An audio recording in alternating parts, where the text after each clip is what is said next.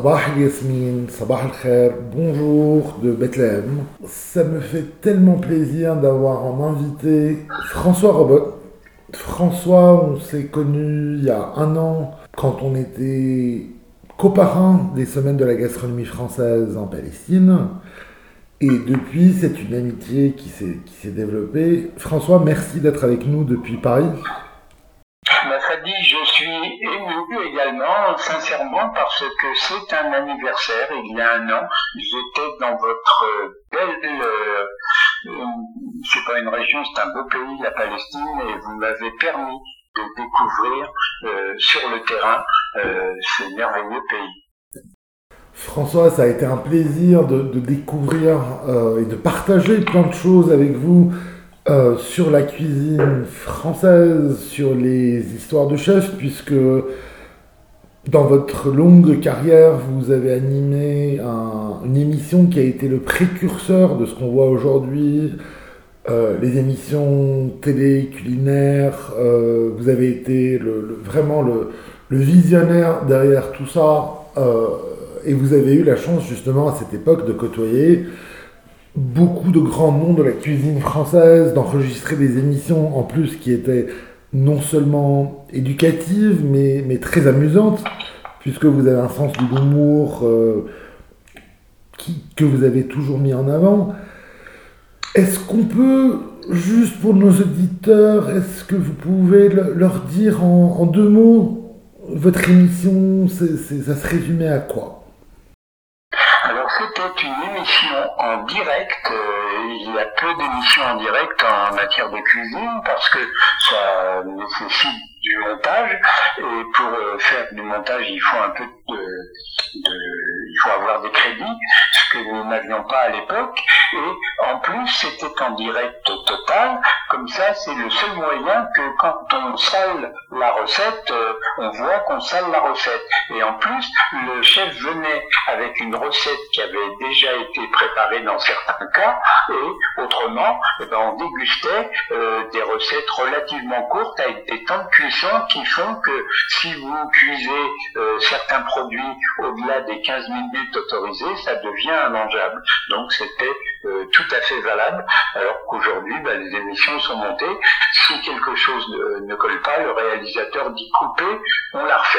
Voilà, comme dans les grandes productions cinématographiques.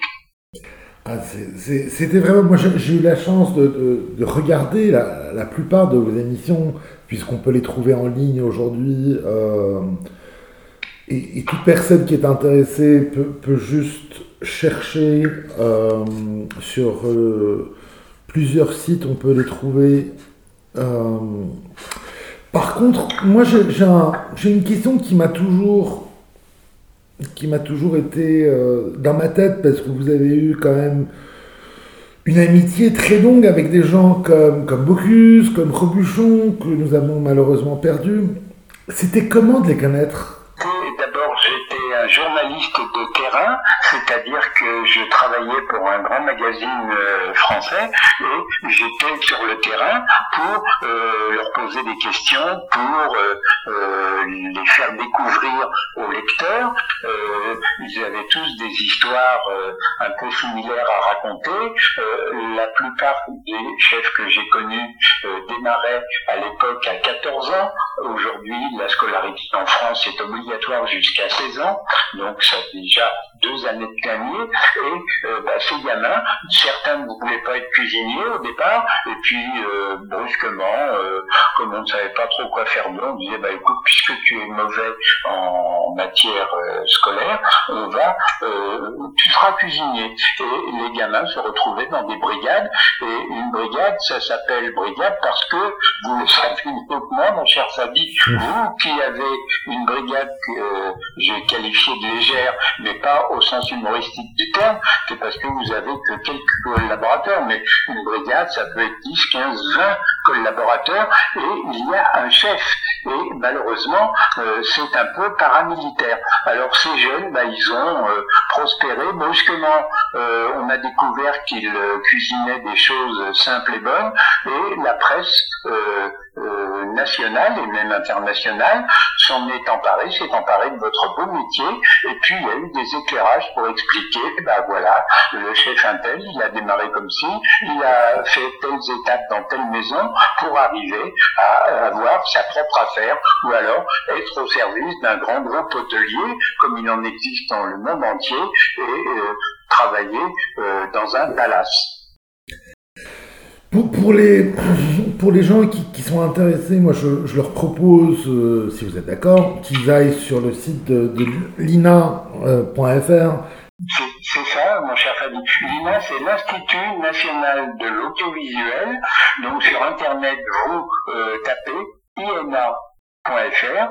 Là, il y a une petite fenêtre qui vous indique qu'il faut rechercher et simplement vous tapez François, mon prénom, et Robot, héros. BOTH.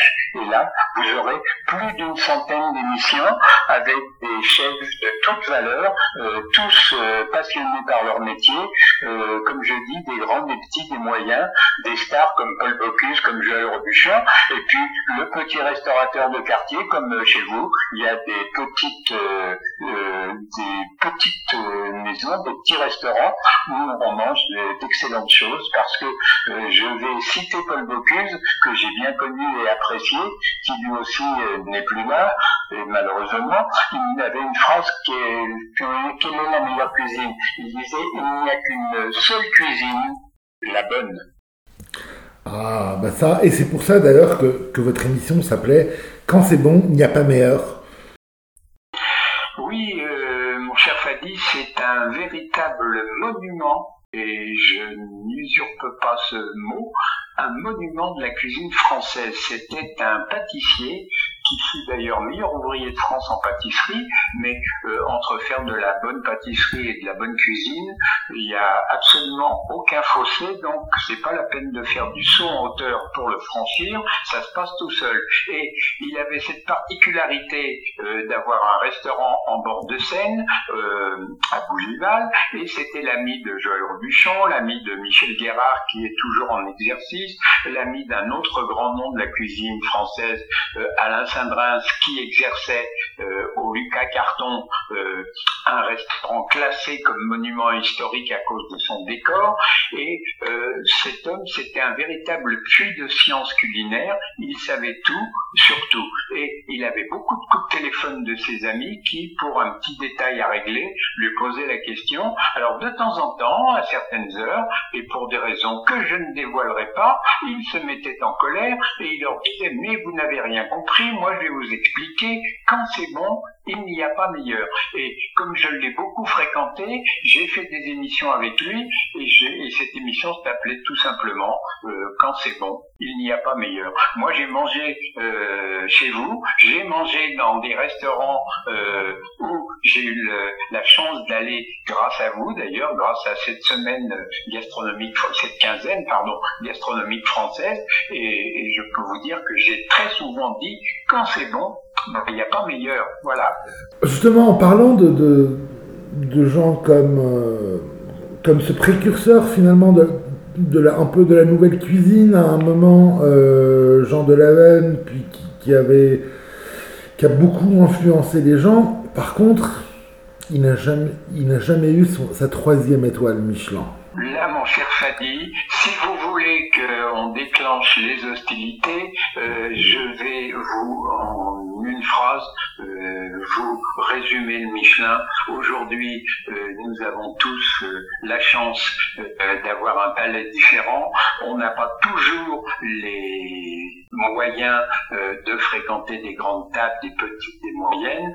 Il y a trop de gens qui sont dans la pauvreté la plus totale et cela dans le monde entier. Le Michelin, c'est un système pour moi un peu publicitaire, c'est-à-dire que des hommes qui jugent les hommes, il faut vraiment qu'ils soient au-dessus de tout un tas de considération et de circonstances pour euh, que voilà ce soit euh, comme ça. je pense que ça risque de ne jamais s'améliorer et je le déplore parce que on peut très bien et c'est chacun son libre arbitre trouver que ça c'est bon, ça c'est pas bon. On n'a pas tous les mêmes moyens, nous n'avons pas tous la même formation gustative et donc on n'a pas tous le même goût. Alors, on pourra en parler, si vous voulez, au moment où le Michelin sortira, parce qu'il sort, euh, euh, il est sorti en début d'année, euh, en massacrant, n'ayons pas peur du terme, c'est un mot un peu fort, et je l'assume, pour retirer la troisième étoile au restaurant de Paul Bocuse. Mais le problème, c'est qu'on n'est pas obligatoirement tous obligés d'apprécier la viande archicuite ou la viande saignante, et même la viande crue. Donc c'est un débat euh, que je reporte à une date ultérieure, si vous le voulez bien, mon cher Fadi. Avec grand plaisir. Par contre, vous avez dit quelque chose de très important, et, là, je vais quand même vous, reprendre sur ce point parce que je, le partage complètement. On n'a pas tous le même palais. On a chacun un palais. Chacun d'entre nous a, des choses qu'il va aimer ou pas. Euh, dans, votre, dans votre carrière, vous avez goûté des cuisines de, toutes sortes, puisque vous avez, euh, comme vous le dites bien, vous avez fréquenté des, petits, des moyens, des grands. Vous avez en plus eu la chance d'être dans des cuisines, d'être ami avec beaucoup de, grands chefs. Et moi, il y a un de vos amis dont vous parlez très souvent, le père Claude. Vous en parlez souvent, puisque vous, entretenez une relation avec cet établissement et, ces personnes. Euh. Et c'est pas, c'est pas un grand restaurant, mais c'est un restaurant qui a su tenir sa réputation depuis le début. Et, moi, je trouve que c'est ce qui est formidable dans les cuisines. On a vu d'ailleurs tous les deux, on a côtoyé des, des gens qui avaient leurs étoiles, euh, on ne sait pas comment d'ailleurs. Qu'est-ce que vous en pensez Alors, je vais vous euh, féliciter et je vais vous demander si êtes euh, voyant ou extra-lucide, car là, vous avez choisi exactement l'exemple type d'un chef cuisinier hors du commun. Voilà, Claude, Claude Perraudin pour l'état civil et le fils d'une maman hôtelière et euh, d'un papa charcutier. Et quand il a 14 ans, il est né à Bonnat, euh, dans le Cher, un département français, et comme on savait pas trop quoi faire de ce gamin qui était euh, dans une famille déjà de quatre enfants, euh, bah, la maman a dit tiens pourquoi pas cuisinier et par relation il est rentré en apprentissage dans une très très belle maison de la grande banlieue parisienne, parce que la grande banlieue parisienne, c'est 150-200 km à une époque où les gens ne se déplaçaient pratiquement qu'en voiture.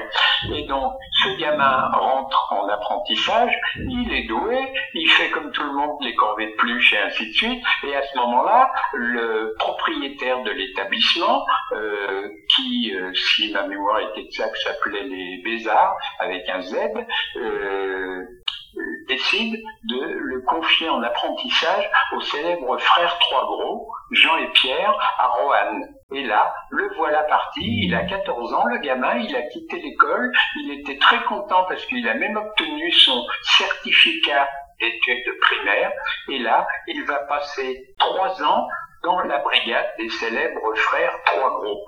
Et croyez-moi, c'était pas une annexe d'un camp de vacances, c'était euh, un peu à la dure. Euh, ça s'est un peu adouci depuis parce que euh, il y a eu tout un tas de lois qui font qu'il fallait respecter maintenant les, il faut maintenant respecter les horaires et ainsi de suite.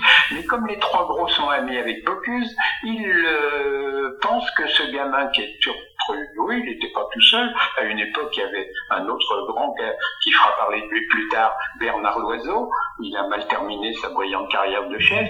Également Guy Savoie et, pas mal d'autres. Et les frères Trois Gros décident d'envoyer le père Claude, euh, Claude Perraudin, chez leur ami Paul Bocuse à Collonges au Mont d'Or. Et là, euh, le père Claude restera trois ans à poursuivre et à parfaire son apprentissage pendant trois longues et belles années, et pour euh, ensuite aller un an et demi chez Michel Guérard au pot-au-feu à Agnières. Euh, donc, vous demandez s'il sait faire la cuisine, la réponse c'est qu'il sait la faire mieux que d'autres parce que il est passé par tous les compartiments, si je peux employer cette expression, de ce difficile métier. Et aujourd'hui, il a un bistrot, et puis un beau jour, comme ça, euh, il a eu la chance d'avoir euh, la visite du président de la République. Mais ça, je préfère que je vous raconte l'histoire du président de la République, Jacques Chirac, une autre fois. Si vous le voulez bien. Mais bien sûr, on, reviendra, puisque c'est un plaisir de vous avoir avec nous, et, et puis on, en fera d'autres, des, émissions ensemble. Euh, mais y a quand même quelque chose, moi, qui me. dans votre discours, puis aussi, moi, dans mon apprentissage, euh, qui, me manque, qui, que vous, vous, en parlez avec nostalgie, c'est un peu nos vieilles cuisines. C'est un moment où, justement, on apprenait la cuisine à la dure.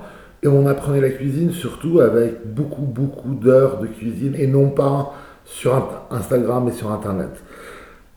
Est-ce que vous pensez que ça a vraiment changé l'apprentissage de la cuisine Parce que pour moi, j'ai un souvenir de dire, mais finalement, si on, si on aime notre métier, c'est aussi parce qu'on a, on a eu la, patience et puis la force de donner beaucoup à ce métier. C'est de longues heures, et ça, j'aimerais qu'on en fasse une autre émission d'ailleurs, euh, parce que vous avez, quand vous étiez en Palestine, vous avez parlé à des, à des étudiants dans les écoles culinaires, dans les écoles hôtelières, et c'est très important, je pense, pour moi, de, revenir sur, sur, sur ce point-là. Mais est-ce que vous avez cette nostalgie de ces anciennes cuisines?